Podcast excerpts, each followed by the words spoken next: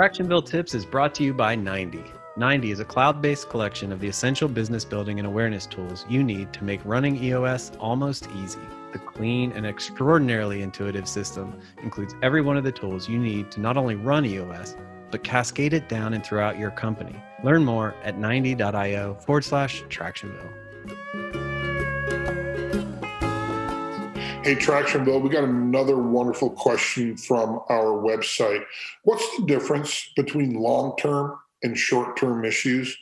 And the simple answer is short term issues need to be addressed now within seven days. Long term issues are those types of issues that are important. They're just not important in this quarter. So we park them on the VTO issues list, otherwise known as the long term parking lot. Next quarter, we'll take a look at those long term issues and decide if they need to be pulled in to the quarterly. If not, they can stay on the long term issues list. So that's, that's the quick answer. But let's peel this onion back a little bit more because there's a lot of good information here. The senior leadership team is going to decide on their issues, whether they're long term or short term. You do it collectively as a group. The integrator um, will facilitate that. But what do you do when you're at odds with the team saying it's long term or short term? Well, that's where the integrator comes in. The integrator is the tiebreaker. We don't rule by consensus in EOS, and everybody knows that. And for those that didn't, that is correct. The integrator has the last word. The buck stops with the integrator. So the integrator can routinely throughout the quarter scrub the issues list if it gets too big. They scrub it using another EOS tool called the compartmentalization tool.